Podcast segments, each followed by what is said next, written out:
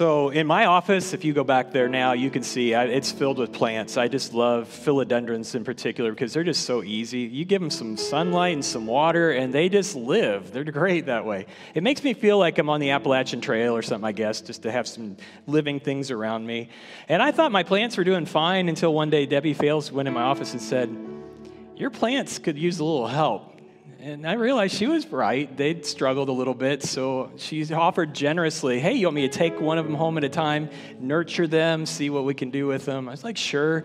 So we have this little exchange program going now where a plant a month leaves my office, and, and what I thought was fine leaves, comes back from Miss Debbie's house thriving stout, like a, like a completely different plant. And I realized, okay, what I thought was okay was just sickly and scrawny compared to what this is now. And I just love, thank you for what you're doing to bring some health and vitality to my office.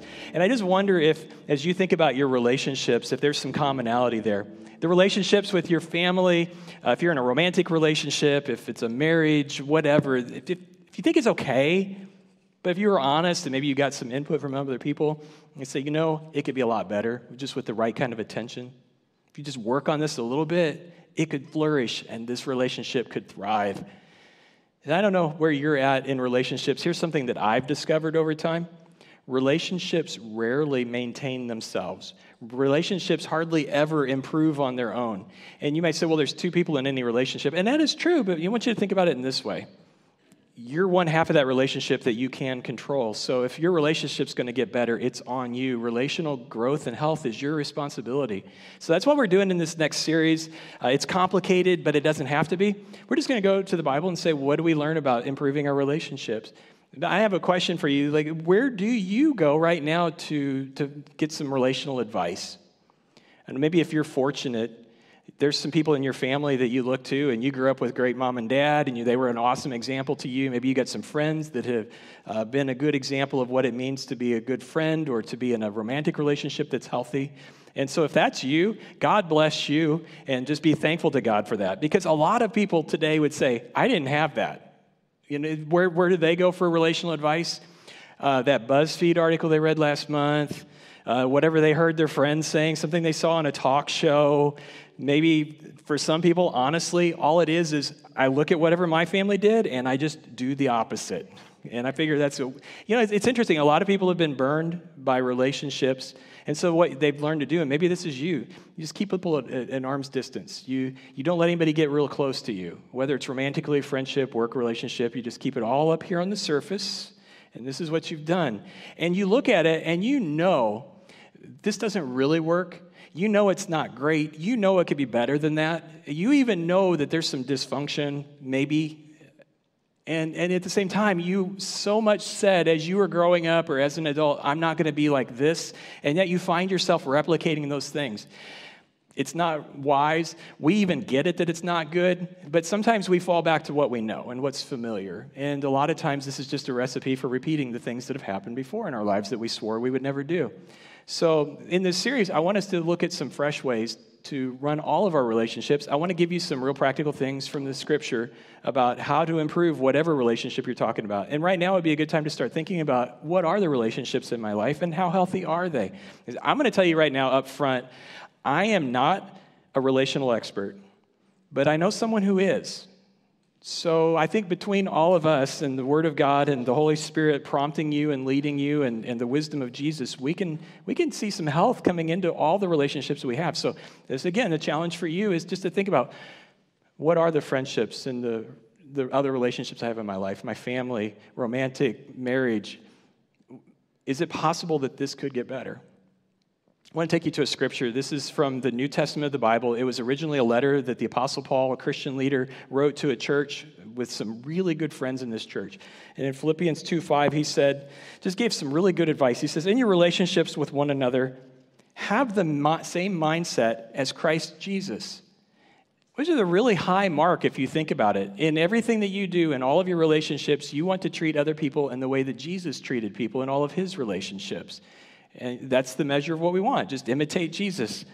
It's a target mindset. And the best thing that can happen in all of your relationships is to imitate that example. And I think it's something else that the Apostle Paul wrote to a different church. If you're in Philippians now, if you just go one page over, you're in Colossians.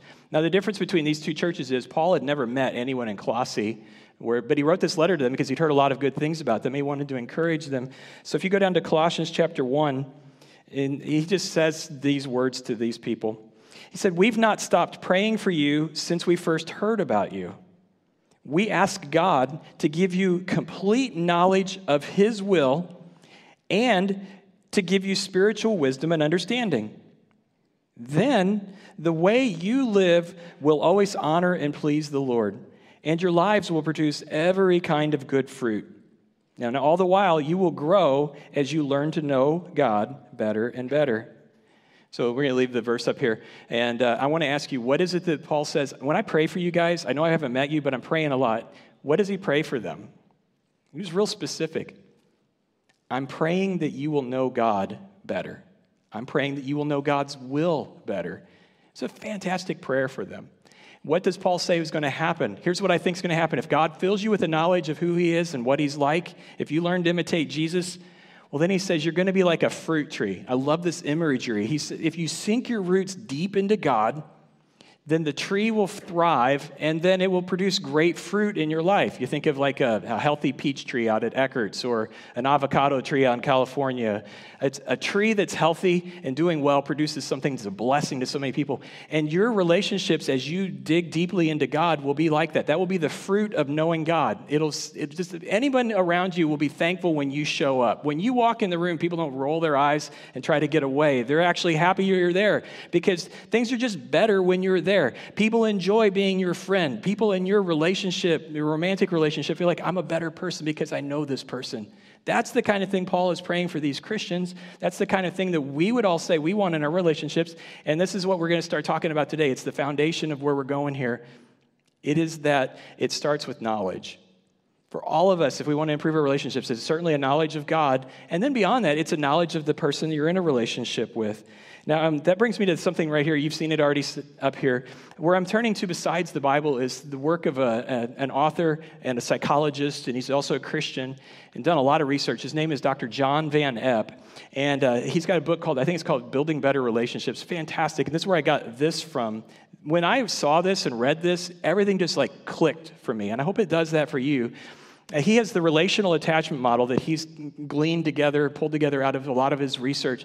His area of focus as a psychologist what, was what is it that really comes together to make a, a, relationship work, that makes it healthy? And he identified these five things knowing someone, trusting them, the level of reliance you have on each other, the level of commitment, and then touch.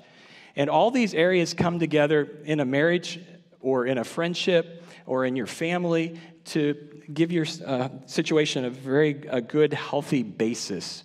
And uh, if, if I say anything really good in this series and it's not from the Bible, it was probably him. So just, just know that. I think this is really phenomenal. And I want to just go through this really quick. Uh, we're talking about how well you know somebody. I want you to notice that these all these elements come together to form a healthy relationship. They're progressive. As you get to know someone, only then can you decide if you trust them or not. And trust is an attitude that you hold. It's, it's a perception that you are somebody who's being honest with me. You are somebody who's actually competent at the things you say you are. And so, because I trust you, then I decide I'm going to rely on you. Think of this just outside of any relationship relationship. Just think of like your mechanic. You find somebody in the phone book, over you talk to some friends and you figure out do they do good work? Do they overcharge? And only then do you leave your car there. You ever been on vacation and your car broke down and you just have to take the shop that's closest to the interstate exit? I don't know you. I have no idea if i could trust you but i have to give you my credit card and my car. This is not a good start to a relationship. Only then after you have these elements can you decide if you want to commit to someone. And then touch this area obviously, in a, a marriage relationship, in a romantic relationship, this is the hugs and kisses, it's physical intimacy. But it also, just in terms of your family, touch is the hugs, the kisses, I love you, words of affirmation. In your friendships, like your best friend is that person you'll just tell those things to that you wouldn't tell anyone else. So this is just the most personal part of who you are. And there's a progression here. Now, as we go through these, we're going to look at this every week because I think you might find this to be very helpful. We're going to talk about the know slider. And as I said, you want to let this get higher before you start working your way down the chart in your relationship. This is if you're not in a relationship right now, just tuck this away. Like if you're not in a romantic relationship, all of us are in a relationship of one way or another. These can be applied in so many different ways. I want you to be thinking about how this applies maybe with some new coworkers or if you're starting a new school year and you're meeting some new people Oh, just any situation you find yourself in, I want you to think about how this could work. And here's what's interesting. Sometimes, have you ever observed this? The more you know about someone, maybe you started out and you thought, this is a really person I can really trust, but the more you know about them, you go, no, you know, you burned me, and so I don't trust you. I'm not going to rely on you because, you know, three times you told me you'd be there at this time, but now I know that you have a problem with punctuality and you have a problem with, you know, remembering things. So the trust and the reliance level goes down. I want to illustrate something else. This is, I am not throwing rocks. I want you to hear me very clearly. I am not judging people. But the reality of my entire life, I grew up through the 70s and the 80s, has been this. Let me illustrate American culture. We meet someone, not we. Many people in American culture meet someone, and within the first few hours of knowing them, they go all the way up here. Uh, this is the hookup culture. This is the way life was. As a kid, I just watched a whole lot of people do this. And um, I can illustrate this perfectly. This is embarrassing, though, because to illustrate this, I have to admit to you that I've listened to country music before. There's a younger version of me, the KC95 listening version of me, that says, Oh, why country music? You swore you would never listen to that. You know the Carrie Underwood song, Last Name? Anybody else want to admit they listened to country music several years ago? So she tells this story in this song about how she met this guy on the dance floor. She'd had too much to drink, and he called her baby and, and cutie, and she thought that was awesome. And she said, It started out, Hey, cutie, where are you from? And it ended up, Oh no, what have I done? And I don't even know his last name. As the song goes on, she says, I woke up in Vegas with memories of Elvis and a ring on my finger, and my mom would be so ashamed, but I don't even know my last name. She went from, I don't know his last name, to now I'm married to this guy that I just met. And this right here, it's funny to me, but it's not funny because this is what a lot of people do. Can you see how this might be a recipe for disaster when you really don't know if you can trust anybody or that person or rely on them and you, you certainly have no commitment to them and you've gone straight to sharing the most intimate parts of your life and self with someone else? So I, I think we need to look at this. I want to get practical here. This is a word for those of you who are single, or if you're single again, if you're single and ready to mingle, somewhere in there. Let me just talk to you in terms of romance and this. This is 2021. You never go to a movie without seeing what somebody said on Rotten Tomatoes about it. You never go to a restaurant without checking out Yelp or what people say. Why would you do this in your relationships? Why would you share the most personal parts of your life with someone that you know less about than the last thing that you bought on Amazon? Again, I'm not throwing rocks.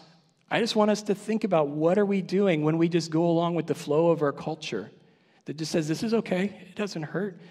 I beg to differ. I see decades of relational damage from not respecting the way that God has created relationships to function. I like something that Pastor Timothy Keller said. He actually used an analogy of a sailboat, and I thought this was really good. He says that when a sailboat uh, does its best, it's because the person in the boat is respecting the design limitations of that sailboat. You take that sailboat out of the deep water into shallow water, it's going to wreck. If you don't angle the, sh- the sail to the wind correctly, it's going to crash. You, you have to respect the limitations to experience the true, exhilarating freedom of sailing across the water so rapidly. You know this is true even with your own physical body. You know, God has put some physical limitations upon us. If you don't respect the physical limitations of, of your body, you're going to end up in physical therapy, or you're going to have surgery on that knee that you blew out, or you know, you're going to have long-term consequences because of things that you didn't pay attention to at the time you should have. Think about this in terms of relationships. God created us with some relational limitations, and when we disregard those, this is when relational crashes happen. I'm not poking my finger in a bruise for you. I just want you to think about are there some things in my past that have hurt me that going forward, God wants to help me change? Are there some people that I love that I need to say some hard truth to because they're hurting themselves? And maybe you're experiencing some uh, regrets around relationships. And maybe today is a day where God says, let's learn a new way to do things here. So that's a word to the single among us. I'm just saying the relational crashes don't come out of nowhere. Now I want to switch gears because singles, you're off the hook. Let's talk about married couples for a second. So if you're married right now, this is for you. Uh, I want you to know that these things still matter when you're married. You might think, okay, I'm done. We got across the line. We committed to each other. You know, we had high commitment. We stood at the altar and said, till death do us part. We know each other. We know everything about each other. We trust each other. We can rely on each other. Hopefully, there's a lot of touch in your marriage. We're married. We're great. And probably you are for a while. But here's something you need to know about these sliders they're like sliders on an EQ, they don't stay put. Life has a way of messing with these. And you know what in a marriage will mess with these quicker than anything? Is when two becomes three. Some of you can remember those days. Some of you are living those days. You introduce a third person into the relationship when you have a baby, and that, that little girl has a schedule of her own and it functions somewhere around the time that you would prefer to be sleeping. It's two in the morning, and they decide it's time to eat, it's time to have my diaper changed, all that stuff. And you're just thinking, Lord, I would pay someone a million dollars if I could just sleep for a little while longer, right? And so you, as a mom, maybe the mom gets up and she's going to take care of the baby, and dad stays in bed and prays for her. and that's fine once or twice. But after a week or two of that, and you just are so tired, you can't even stand up straight. And mom says, I really thought I knew him, but I realized I don't know him at all. I don't know who you are anymore. I thought you would be there for me when I needed you. And I can't trust you to do, I, I certainly can't rely on you to get up and take care of the baby. And sadly, what does that do to touch? These things are in constant motion. Even when you're married, you're not done just because you said, I do this takes constant work. And this may be something where you go, oh, okay, some things are starting to make more sense to me now. And through your entire marriage, you never stop learning to know one another and who you are. Here's a word for the people who are married you're not the same person your spouse married, they're not the same person you married. And that's okay. If you find yourself saying, I don't even know who this person is anymore, well, they changed and so did you. Life does that. You don't have the same interests you had on the day you got married. You don't have the same work circumstances, and you've experienced different things, and these things change you over time. That's okay. All that means is if you haven't been spending the hard work and effort of getting to know each other at every new stage of your relationship, you've got some catching up to do. And it may feel like we've grown apart, but I'm telling you, divorce is not your only option at this point you have the wonderful privilege of getting to know, again, this person you already committed to. And if you'll think about it in the right way, this can be a gift to you. Because this person, you committed to them once. You can stay committed to them and rediscover them. And there's so many good things that could happen if you will just trust God to help you at this point, in this stage, in this uh, season of your relationship to say, it's going to get better. We're going to work hard to get to know each other again with God's grace, I've seen so many relationships turn around that you would say, there's just no way this is going to happen. It's just not going to work. How do you do that? Let me get really practical. I think this is from Dr. John Van Epp, but this is just relationship 101. How do you continue to get to know people? It's the three T's of relationships talking together over time. There is no substitute for spending time together talking. You can't shortcut it, you can't accelerate it. Uh, it's kind of like the joke you can't put nine ladies together and have a baby in one month. There's just some things that just take time. And this is one of them. If you want to grow in the area of knowledge of one another, or if it's even in your relationship with God, Time together talking is how you do it. Have you heard of the 90 day rule? I don't see him. Some of you are thinking, oh, I know what this is. This is not the Steve Harvey 90 day rule. He's got this thing where he tells ladies, don't sleep with the guy for the first 90 days of your relationship. This is a great way to weed out the jerks. I, think he's on to something there. I think I'd extend it a little further out. I'd say, let's wait till we're committed and married to one another to get into physical intimacy. That's what God's design is. But he's got a point, but that's not the 90 day rule. Uh, the 90 day rule is more of, and this is from the research when people start dating one another in a romantic relationship, invariably, one or more of the people in the relationship, one or both of them, will discover something about the other that's a deal breaker within the first 90 days. Half of all relationships end in the first 90 days based on something you find out about your romantic partner. And what happens if you've gone straight here before even 90 days? There's just no substitute for time. You just, I had no idea that you felt this way about this thing. It's kind of important to me, and apparently it's not important to you. I had no idea you were a Cubs fan. This is a deal breaker for me. You should have led with that. There's, there's things that you just, you don't, I've been asking people, this is like an informal poll. I've just been saying, like, how long do you think somebody should know each other before they commit to marriage? And I've been getting lots of answers from anywhere from six months, year, two years. Uh, it's, it's good. I'm glad people are thinking that way because you need to see someone in all the seasons, in all the seasons of life, and to see things about them. If you're dating, this is a word to you. If you're thinking about this as something you like, you, I would like to get married at some point, you really need to see someone and just spend time talking. What's important to you? And this is what happens. You figure out do we have chemistry or not? Do we like the same things or not? Do we have a similar sense of humor? Do you make me laugh? Do I make you laugh? Uh, how do you treat other people? That's important. Do they have good relational and emotional intelligence? Do we share the same common values? Do we think the same things are important? Do we have a faith in Jesus that's similar? Do we, you know, or is religion and faith not important to you at all? You, got to find these things out. These are the kinds of questions you ask. You don't want to commit to somebody that you don't know very well. Well, how do you get to know them? You talk. Because this is the only thing, talking together over time, that gets past the very first things in a relationship. When you first meet that special someone and you get the butterflies in your stomach and all the chemicals are running through, and all you're thinking about is what does she look like? What does he do? You got to get past that superficial stuff. I like something that happened in the Old Testament. It's a good example of this. In 1 Samuel chapter 16, God says to the prophet Samuel, Samuel, we're going to get a new king for Israel. I want you to go to Jesse's farm in Bethlehem, and one of his sons is going to be the next king of Israel. So Samuel went there to Jesse's house, and as soon as he got there, and he, uh, he saw Eliab, which was Jesse's oldest son, he thought, well, man, surely this is the Lord's anointed. But look at 1 Samuel 16, 7. The Lord said to Samuel, don't judge by his appearance or his height. I've rejected him. The Lord doesn't see things the way you see them. People judge by the outward appearance, but the Lord looks at the heart.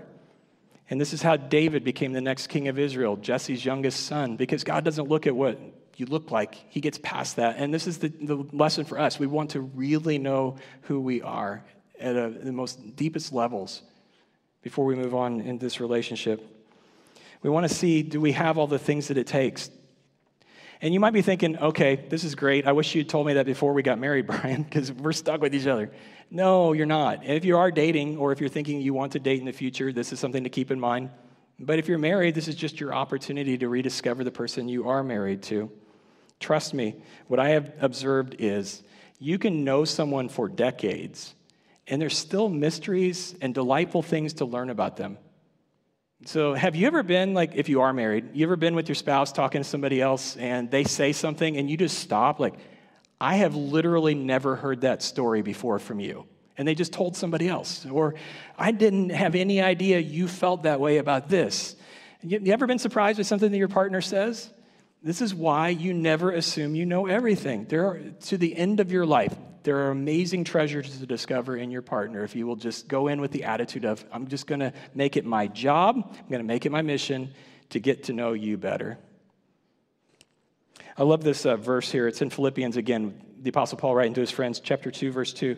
He says, Here's what I want you to do make my joy complete by being like minded, having the same love, being one in spirit and in mind. My question to you is this begs the question if we're supposed to be like minded and of one mind, how can you be like minded and one minded with someone that you really don't know that well? And I'm not just talking about your marriage partner now, I'm talking about anyone, friends here at church. We're in this church family together. I'm, I'm not poking again, but I'm going to get in your business a little bit. If you show up at church right at church time and leave as soon as church is over, you're cheating yourself and you're cheating us out of getting to know the wonderful person that you are. God put us together in this church family for a reason. Let's explore who we are together. When Paul wrote these words to be like minded and have the same love, he was talking to a church family, first of all.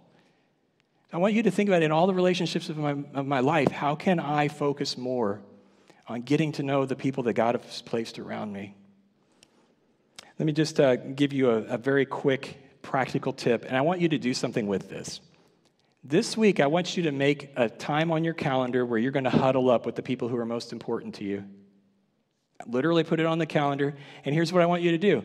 And you can laugh at me if you want, but I want you to do this. Take your cell phone and leave it in an entirely different room than where you're at. It's possible.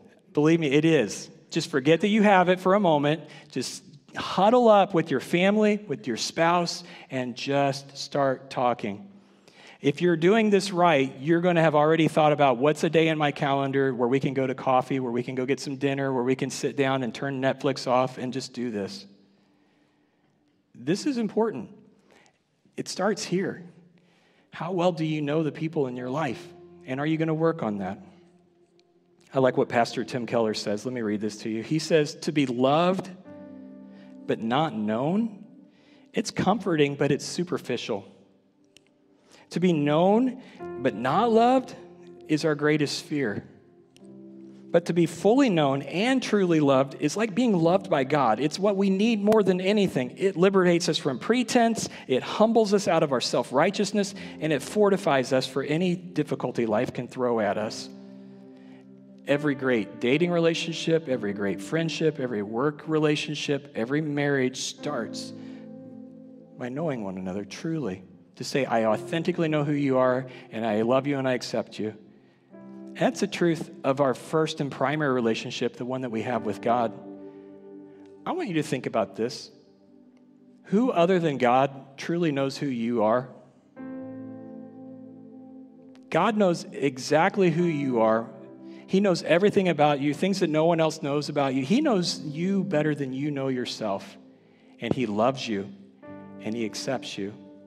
Let me read a scripture for you. 1 John 4 16. We know and we rely on the love that God has for us. God is love, and whoever lives in love lives in God, and God lives in them.